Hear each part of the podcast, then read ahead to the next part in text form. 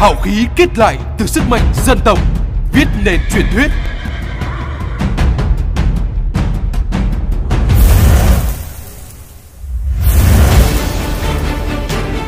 Trở thành động lực cho hiện tại thăng hoa. Sát cánh cùng nhau, Viết tiếp tinh thần phu đồng.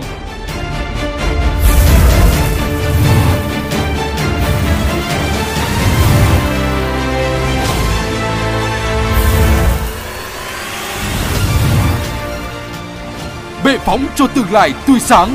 Tiếp sức những giấc mơ trẻ được bay cao.